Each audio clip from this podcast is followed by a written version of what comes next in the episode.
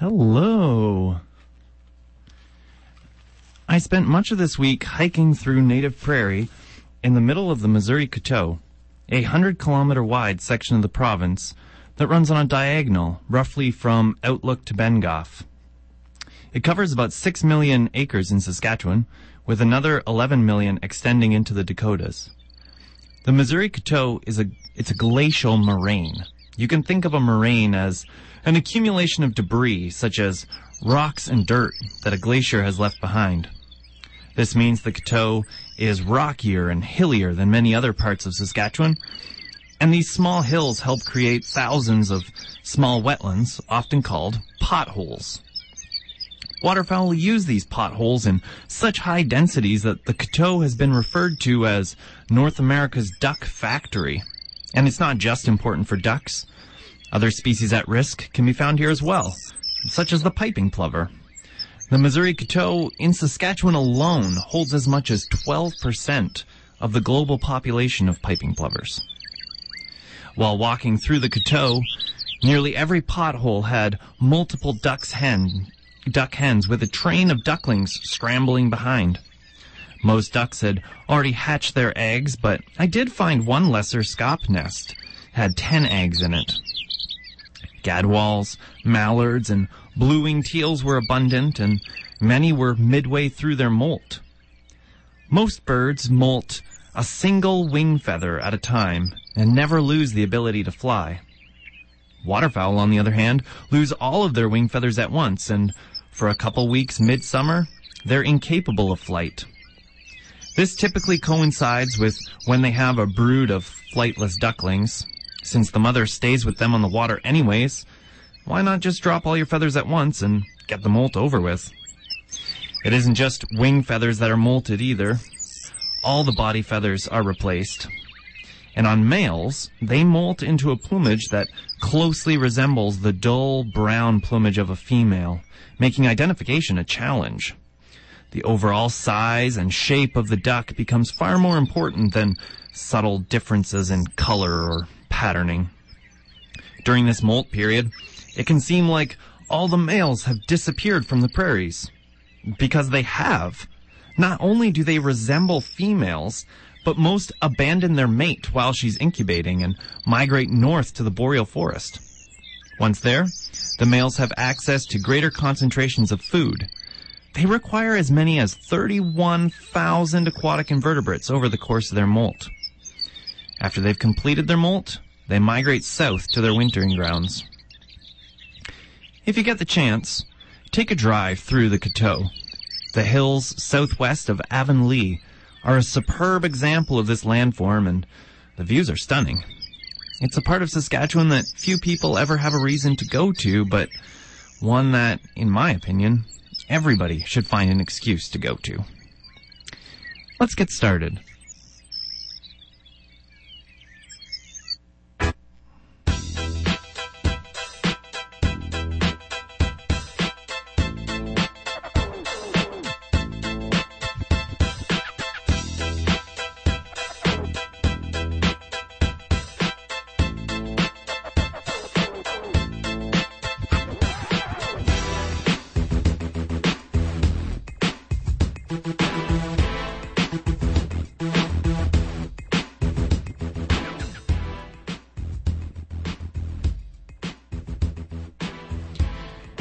Are listening to the Prairie Naturalist, Saskatchewan's nature radio show here on 91.3 FM CJTR Regina Community Radio.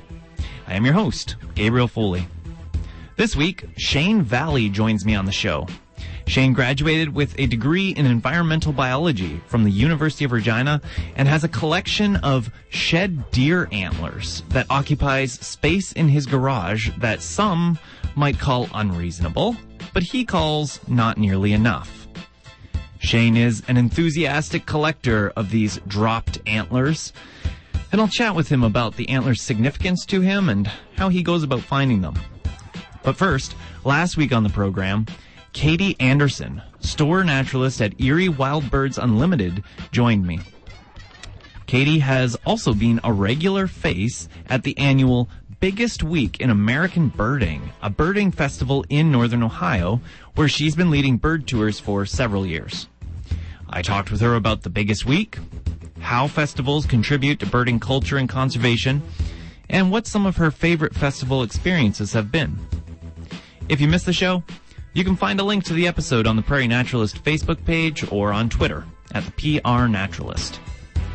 The Prairie Naturalist can be heard on the radio at 91.3 FM in Regina, on the web at cjtr.ca, on Access Television channel 700, on SaskTel Max channel 806, and on your smartphone if you download the CJTR app.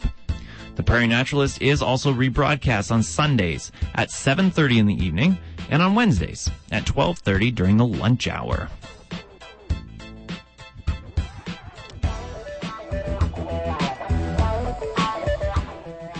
And it is now time for the nature list.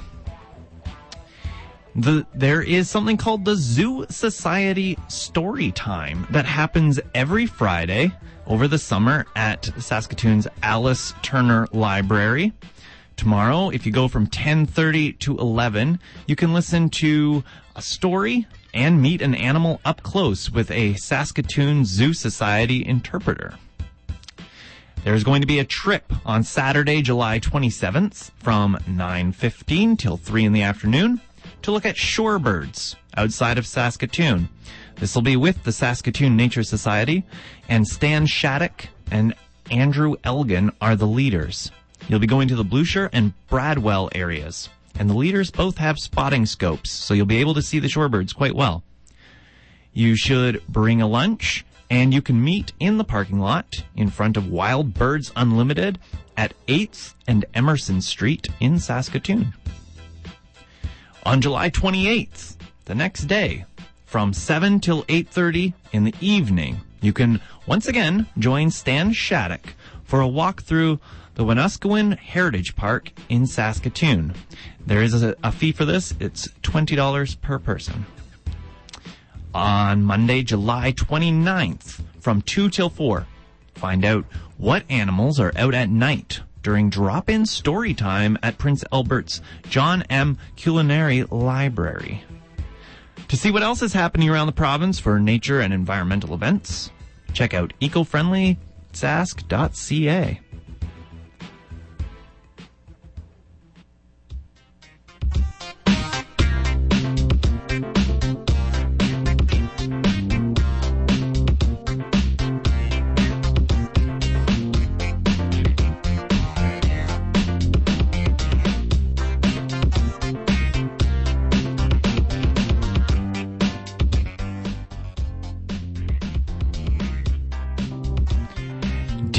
are plentiful in Saskatchewan, and if you spend much time walking through their habitat, you'll eventually find an antler that has fallen off of a buck over the winter.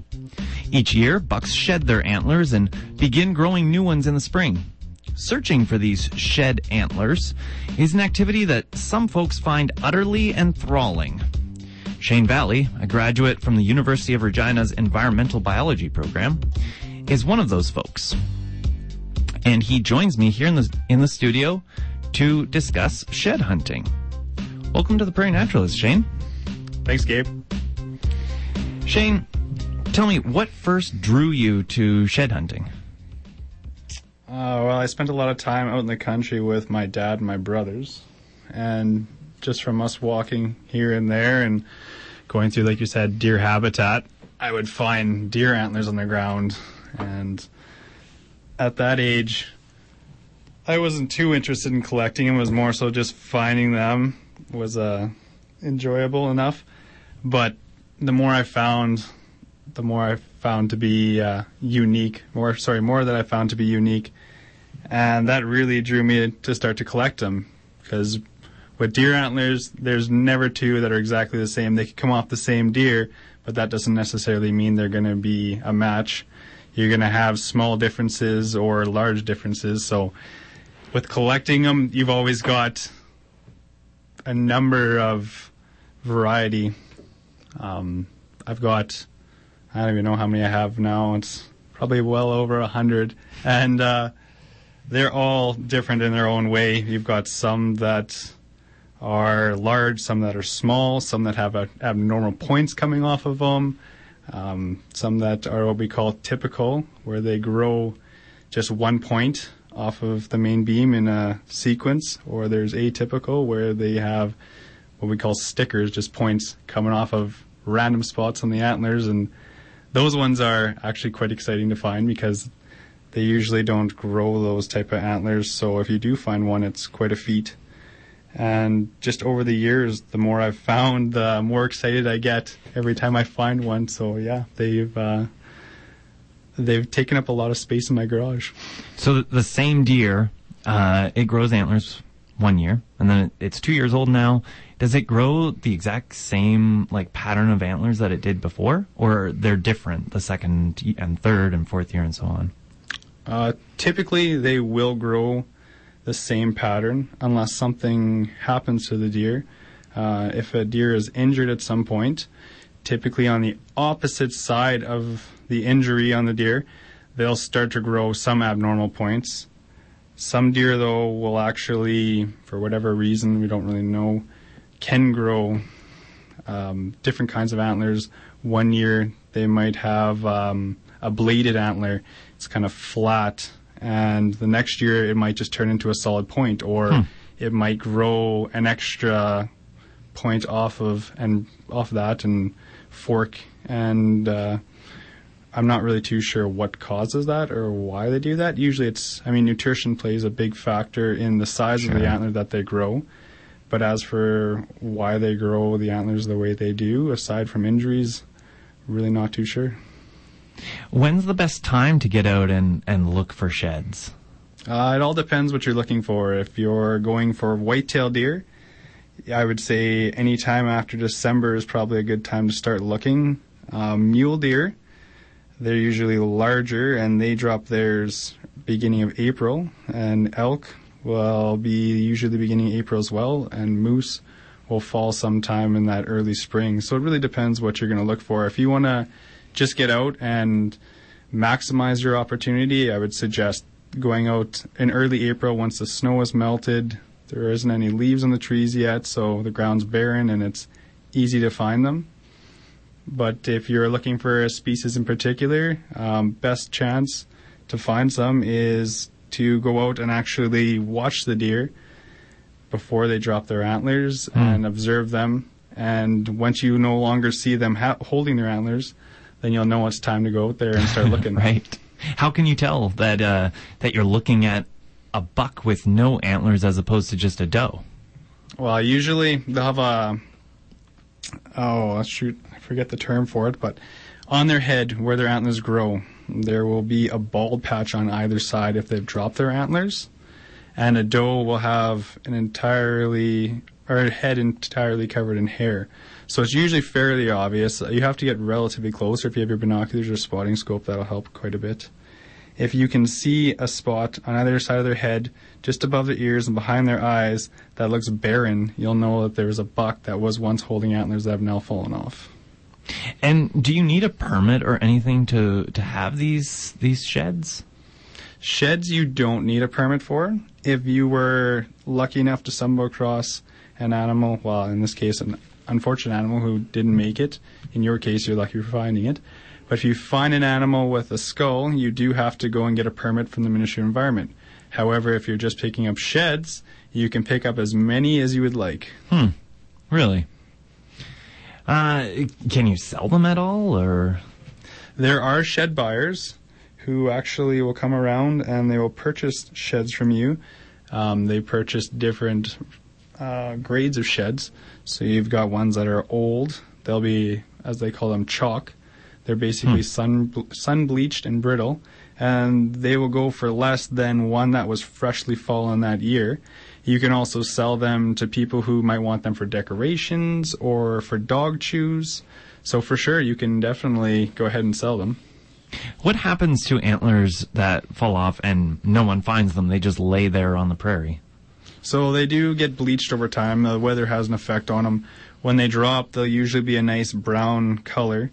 And as the months go on, the sun will beat down on them and actually turn them gray and then white. And the longer that they're out there in the elements, the more brittle they'll become. They'll get uh, really chalky, as they say, and start to break down. Hmm. Um, yeah, they'll basically. I found one that it looked very similar to just a stick. All the points have been broken off. They will get chewed on too by small rodents. Rabbits and mice will chew on the tips of them. Coyotes will sometimes chew on them to get the marrow in the middle. But most often than not, they'll just become brittle and break down over time. Can you ever find like both like a pair of antlers, both of the like the set from a buck? And if you can, how do you know that you found the pair? That's a good question. um, yes, you most definitely can.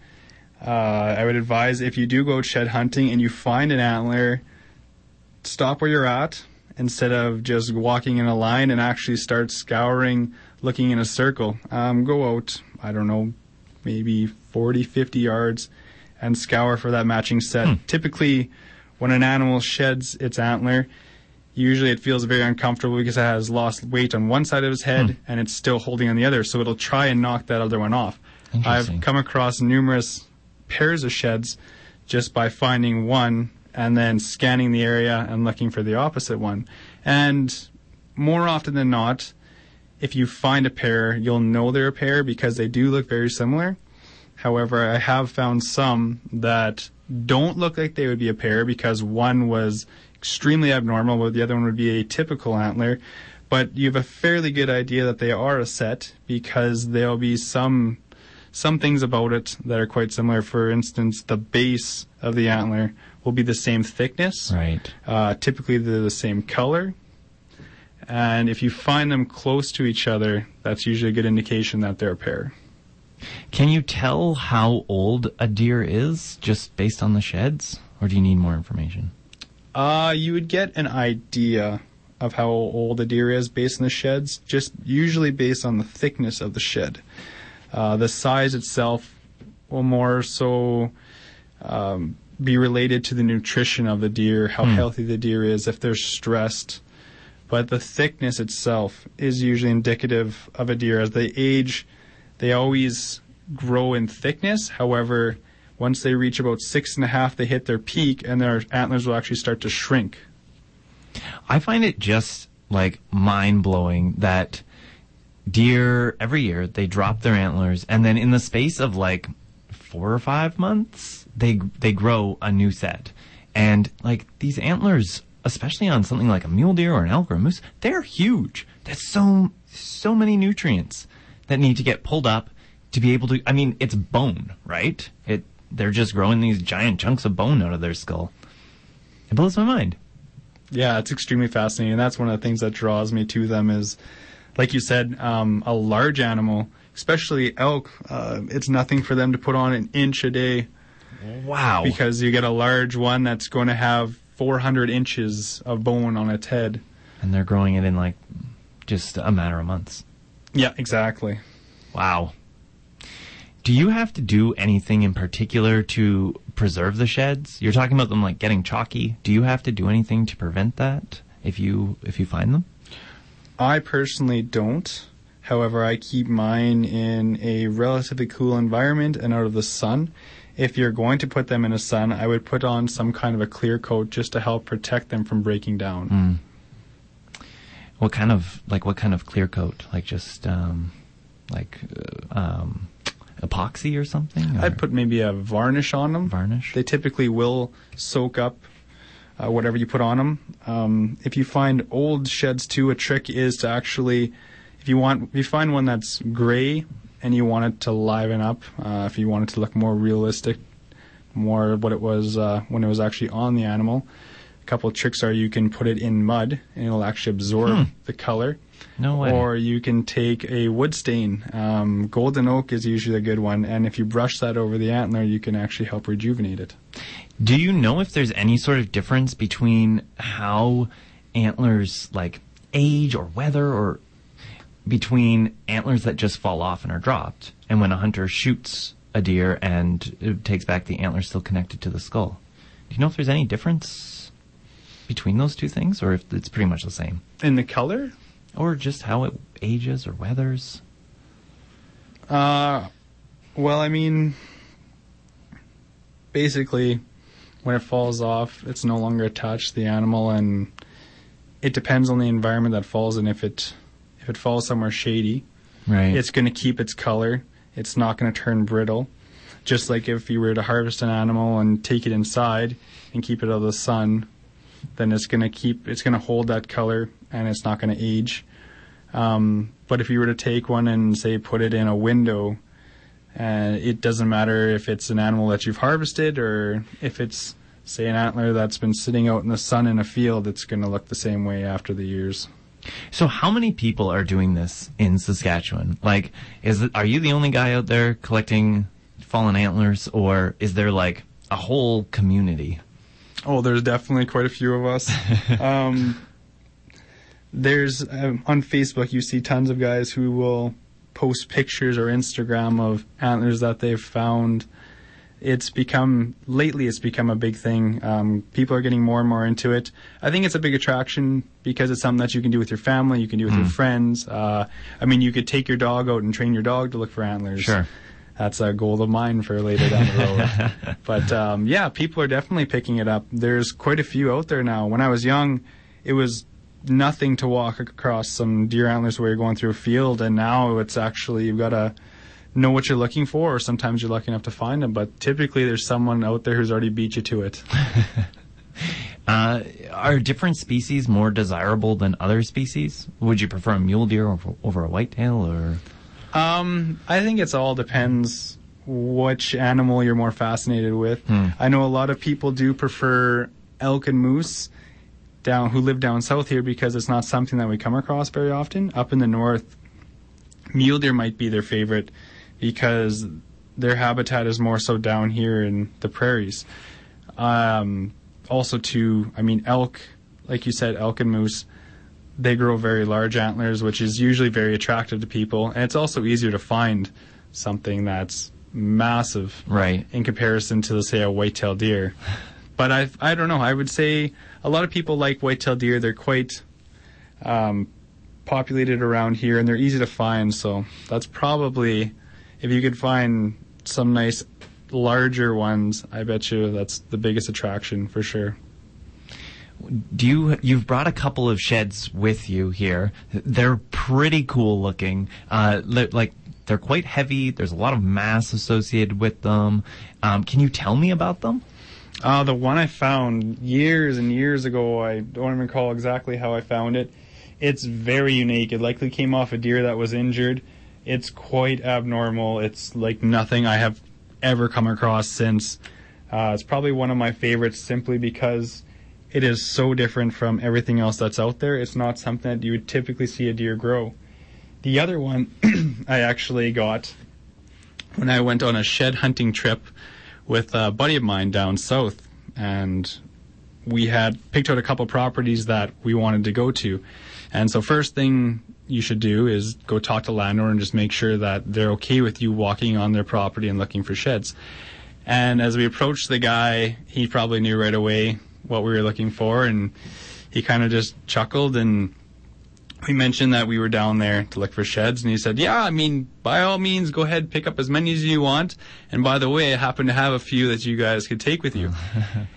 and so as he brought them out, he probably brought seven or eight out, and right away out of the group, we saw one that stuck out simply because of the mass and the size of it. We knew it came off of a very large deal, deer. Sorry, so my buddy and I were both drooling over this instantly, and we thought the only fair way to uh, pick the sheds would be to flip a coin. And so, of course, I won the flip, so I got the first choice, and I picked up a shed. Or, well, I was given a shed that many people wouldn't even find in a whole season of walking, and I really didn't have to go too far to get it. Maybe walk two steps in order to get what is now probably one of the biggest in my collection. So when you're out looking for sheds, um, you you find a shed. Do you always pick it up, or do you ever just like, oh wow, that's cool, snap a picture, keep on walking, leave it there? Uh, no, typically I will pick up every single shed I come across. Uh, the smaller ones I do leave behind in case there's somebody else who comes behind me and wants to pick them up. but as I mentioned before, um, I love how unique every single shed is, and I do have quite a large pile in my garage, and you don't really get to see them very often. So sometimes I will bring them down and lay them out just to look at them and just see the difference between them all. And I have been fortunate enough to find some that have come off uh, the same deer over a number of years, and then you get to look at Hmm. how they've actually grown and if they've grown the same type of antler, the same looking antler, or if they have branched off and become and grown some abnormal points. How do you know that it's the same deer? That that's so cool. Uh, typically, guys and myself included will put out cameras actually in the spring, and we will watch the deer grow their antlers, grow their Hmm. velvet, and there's marks on the deer that you can use to identify which deer is which. But even as far as the antlers grow, there's usually something about them that stays the same throughout their entire life. Um, they might have a certain shape to them, or they might have that point that goes straight up but then branches off into another completely unique point that they carry with them, but it just grows larger. There's usually some kind of a characteristic that they'll keep with them throughout their life. That's awesome. Uh, thank you so much for coming on and talking to me about this, Shane. You bet. Thank you for having me. I've been speaking with Shane Vallee, a graduate of the University of Regina's Environmental Biology program and an avid shed hunter. You are listening to The Prairie Naturalist on 91.3 FM CJTR Regina Community Radio. I'm your host, Gabriel Foley.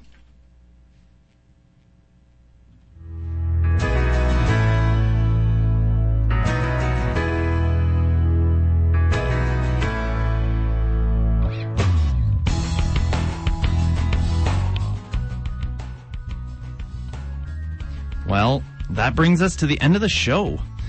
My thanks to Shane Vallee for joining me on the show today.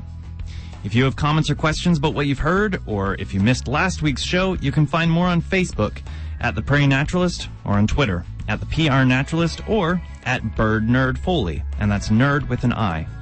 This has been The Prairie Naturalist on 91.3 FM CJTR Regina Community Radio. I'm your host, Gabriel Foley. Thank you for listening.